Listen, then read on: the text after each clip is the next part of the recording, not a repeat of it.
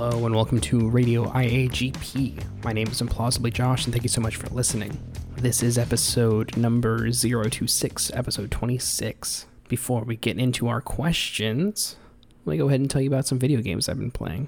I have started a playthrough of the Arkham games, the Batman Arkham games, that is. I was really in the mood for a superhero action game and at first, I got Infamous Second Son, which I was having fun with, but I realized that really what I wanted was something I was more familiar with, a property I was more familiar with. Literally days after I got Infamous Second Son, the PlayStation 4 sale went up, so I ended up getting the Arkham bundle for the PS4, the one that has Arkham Asylum and Arkham City. Arkham Asylum I beat in a couple of nights. It was a pretty easy game to get through.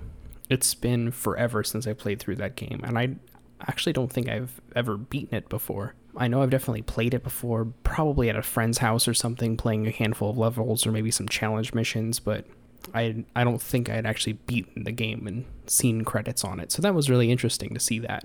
I had played Arkham Knight sometime this year, I'm pretty sure, and that was pretty fun. I enjoyed that a lot. So it was really interesting to go back to where it all started with these games and playing and playing Arkham Asylum. Really, really feel that the games have evolved, even if they haven't. If that makes sense. For instance, I feel that the combat progressively gets better from game to game. A lot of the combat in Arkham Asylum felt very rough isn't the right word, but not as fluid as you would want the fighting to be. For instance, all of the Scarecrow missions that I had played were probably some of the toughest ones, just in the combat arenas because for some reason I think that the counter system with those skeletons just don't match up with maybe the way that the counter system works with other enemies, if that makes sense. I don't know if it does or not, but something about the prompts felt different with the skeletons compared to just random dudes that you would run into, you know, room to room, area to area in Arkham Asylum, in the actual asylum itself it's also really weird seeing Batman be so mean. Like Batman's mean in a lot of Batman media. You know, I, I think that's kind of a, I guess, a staple in current Batman interpretations, which good or bad, whatever, but that's just a natural fact of that character currently. And there's just like unnecessary meanness, it feels like. For instance, you're walking through some part of the asylum and you run into Poison Ivy, and, you know, Poison Ivy is in tune with plants, and she's saying that the plants are upset and hurtful, and, or not hurtful, but in pain. They are hurt. And Batman's just like, whatever, buzz off. I could not care less about you and your problems right now. Come to find out later in the game, oh, Ivy wasn't lying at all. Ivy was telling the truth. Of course, there were issues going on with the plants. That's how these games' plot points work. Is something has to do with the plants at some point. So, of course, because Batman was so mean to Ivy earlier in the game, it's now a pain in the butt to have to deal with the plant stuff afterwards. If he had just gone along with it, his night would have been so much easier.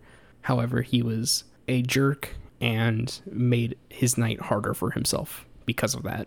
Just goofy things like that in that game that I don't remember when Arkham Asylum came out, but it feels emblematic of the time that it was made in, you know? Like, I feel like a better interpretation of Batman would have had him be more interested and understanding in what was going on with Ivy at the time. Instead, he's just kind of mean about it, and it just comes back to bite him in the ass. I don't know, just something really interesting to think about. I don't even know why I'm off on this tangent about this game, but it's fun, it's interesting, the story is okay. It's not great by any stretch of the imagination. It's the combat, really, that I feel like you're mostly there for, you know? I feel like the combat is something that um, isn't timeless necessarily, but is definitely still fun to play with, quirks and all, is kind of the way I think about it. And now I'm on Arkham City, and I got, I think, I got past the big thing with the Joker at the beginning, where he's poisoned his own blood, and now he's poisoned you with his blood. And it's been a while since I played Arkham City, so I'm excited to kind of go through that again, play a couple challenge maps with the costumes Arkham Knight opening with you being able to use whatever costume you want right from the get go is the best decision they could have made in those games, I think. because I absolutely do not want to play Arkham Asylum again. You know, it's just long enough where it doesn't feel worth it to play with a new costume, even if they had other costumes. And if I remember, Arkham City is a little bit longer than Asylum, and I'm going to feel the same way. I'm not going to want to play through everything again with a new game plus because there's not enough changed between the way you interact with the world from the beginning to the end, if that makes sense. Like you get new gadgets and stuff, and you're able to get Riddler trophies quicker, but that's about it. You know what I mean? So I might just play, I might hold off on doing any of the challenge things until the end, and then do that with some fun new costumes once I'm done with the game. Anyways, that is enough video game talk for now. Let us get into the questions. If you have questions, you can send them into radioiagp at gmail.com. You can also go to bit.ly slash radioiagp. That is a capital R, capital I-A-G-P. Both of those places you can go to and send in your questions, and I'll read them and hopefully answer them on the show. Our first email comes from Brian.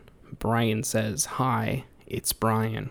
Question is this what game is the next franchise that's going to be crushed under its own sins like NCAA football? Thanks. Thank you, Brian. I think I was I was thinking about this beforehand. I my normal method to go through this is to have a couple questions that I look at ahead of time and some other ones I just kind of pick at random to be like, "Oh, this is the one I'm going to this looks fun."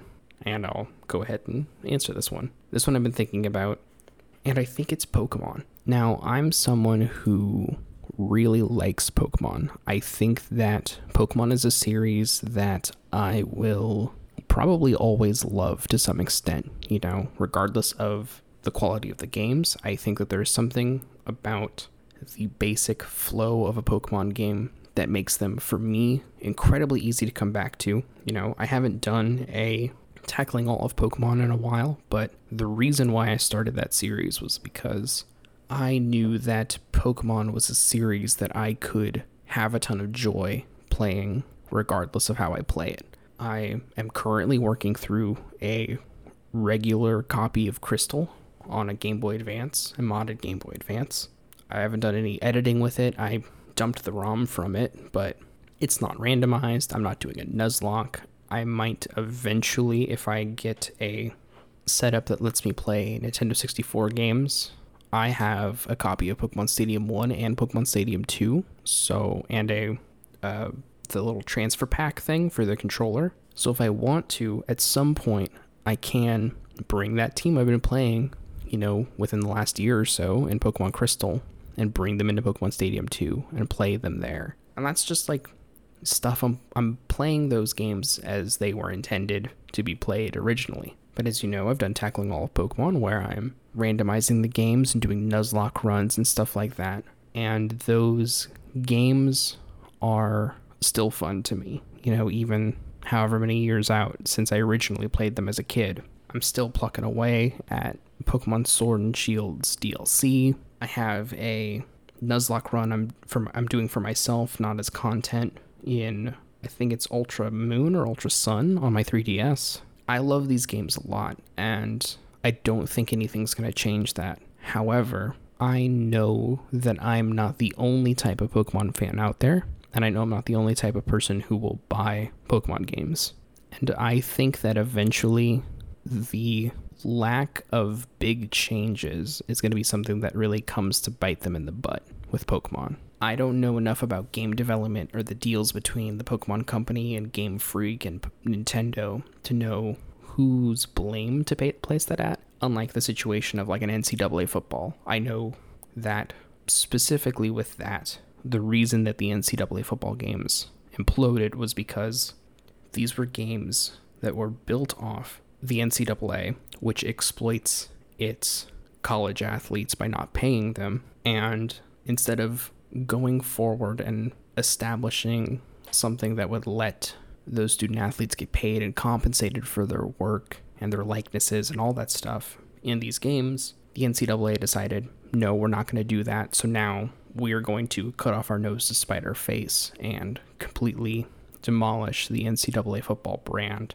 along with any other NCAA brand, like sports brand stuff that was going on in, fo- in video games. The situation I foresee with Pokemon is a little different in that I think that the mainline games are a little bit afraid to do too much, too different, too fast. Stuff like being able to access your Pokemon box wherever you go is something that should have existed generations ago, you know? You think about when the you think about how the the Rotom Dex is basically a cell phone, and you think of how ubiquitous cell phones are and how as far as I can tell, it's kind of the in-game reason why you can access your box from anywhere. Cell phones and wireless systems like that have always, or not always existed, but have existed for a long time.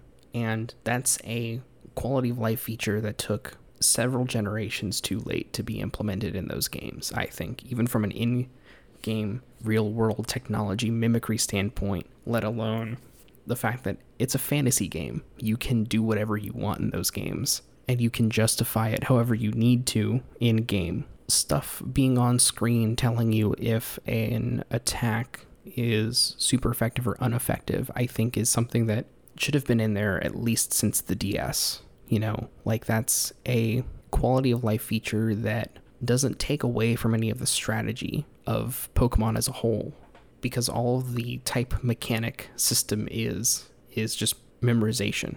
It's just does your type effectively hit against another type, memorize it. And that's it.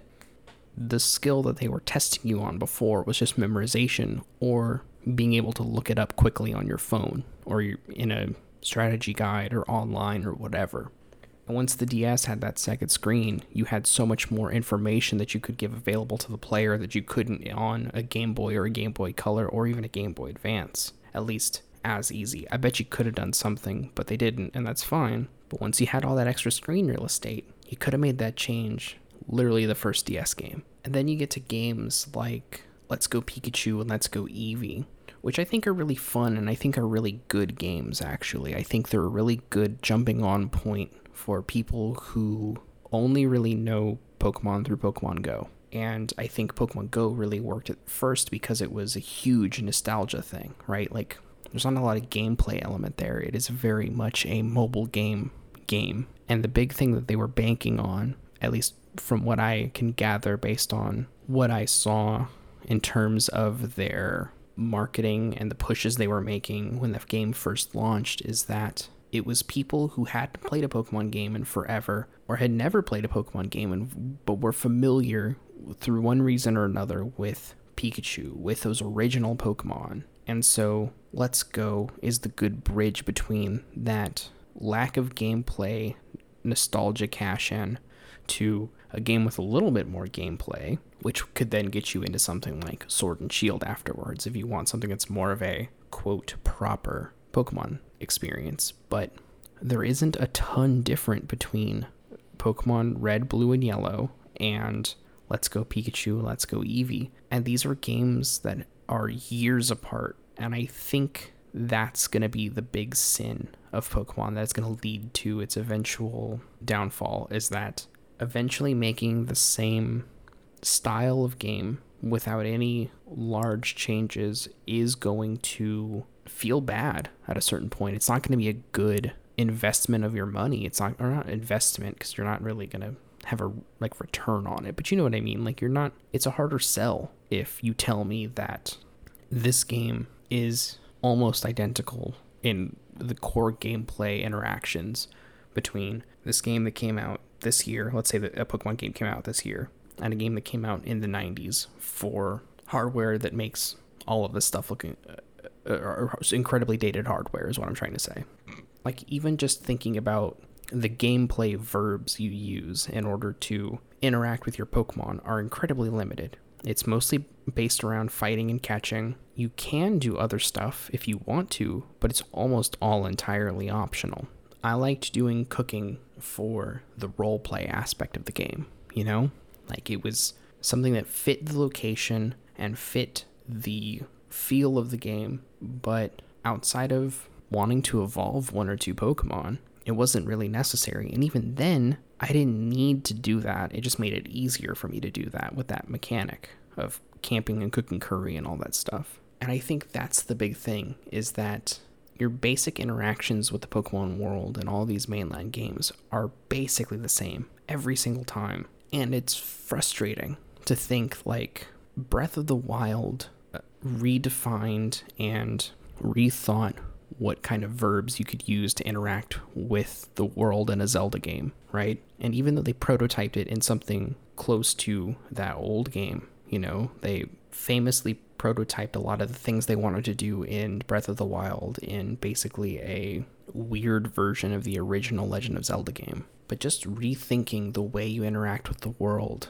and how you interact with the world created a new Zelda game that obviously took inspiration from a bunch of other games. You can feel the inspiration from a game like Skyrim in there or any other type of open world RPG, but it made it into a com- not completely different game, obviously, but it made it into a new game for that series that still had the core aspects of the Legend of Zelda game, but felt so dramatically different and so fresh and so new. And we haven't gotten there yet with Pokemon, and I'm afraid if they never get there ever, I don't know. I just don't think it's going to be. I don't think that the enthusiasm's going to be there as much as it used to be, you know? And I think if they never quite discover that new way to interact with the Pokemon world, a new way to have a mainline Pokemon game, I think that it'll be like a a Simpsons scenario, you know, where like The Simpsons is still very popular and still makes a lot of money for Fox. Otherwise, they wouldn't keep, you know, renegotiating these deals and more seasons and all this stuff for this cartoon. But the excitement just isn't there, you know? It's this husk of what it used to be. And I think that that's a thing that will happen with Pokemon if nothing changes. That it will be a game that sells a billion copies because it is something that is consistent and constant and you can always get your kids or your younger cousins or whoever or someone who's just out of, been out of the loop for a while with these games. You can always get them back into them this way but the excitement and the love from certain aspects of that fandom is just not going to be there anymore. And i think it'll be a really slow thing where i don't think like if they don't get the next pokemon game sufficiently different enough and sufficiently new enough for it to completely shut down Pokemon as a series and their mainline games and the enthusiasm and the excitement for them. But I bet you in 10 years if nothing's changed, there isn't just going to there just isn't going to be that hype anymore for those games. They're still going to sell, but even those people like me who will never truly hate that series or dislike it or never not love it are just never going to be as excited for it anymore. They're just going to be like, all right, well, the Pokemon game comes came out. I'll pick it up eventually. It's not a day one thing for me, but I'll pick it up. It'll be a fun, you know, 10, 20 hours, and then I'll be done with it, sell it back to whatever GameStop exists in 10 years, and that'll be it. I'm looking at the time for this episode, and I don't want it to go much longer, so I might do one more question and then call it quits. I got one more from Brian who says, Hello, good friend, it's Brian. Question is this What would the Taco Bell video game be? From Brian. Thanks, Brian. Um, it's Nintendogs with the Taco Bell Chihuahua. That's it. That's the last question. No more. For this episode, at least. Thank you so much for sending in your questions. Sorry I got a little rambly in this one. If you have questions for Radio IAGP, you can send them in to radioiagp at gmail.com. You can also send them in to bit.ly slash radio IAGP, capital R, capital IAGP. You can follow me on Twitter at implausiblyj. You can follow implausibly average on Twitter at implausibly We're updating the YouTube channel again, and by we I mean me. It's just me, but we're updating the YouTube channel again. It's great. I'm playing a lot of Magic the Gathering Arena right now because Jumpstart is out, and that is a very fun, cool set that I'm having a lot of fun with even if I am exceedingly awful at Magic the Gathering. So if you want to check us out on YouTube, you can search Implausibly Average on YouTube. And that's it. Thanks again so much for listening, and I'll see y'all next time. Later.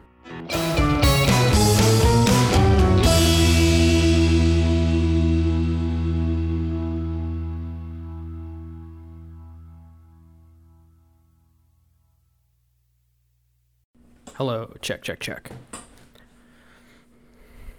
big old chair sounds. as I pull in the microphone very close so I can really get in on this thing and get loud and talk right down to earth. Blah, blah, blah. The rest of the cult of personality opening. Ba-dee-ba-da-bop, ba-dee-ba-da-boop.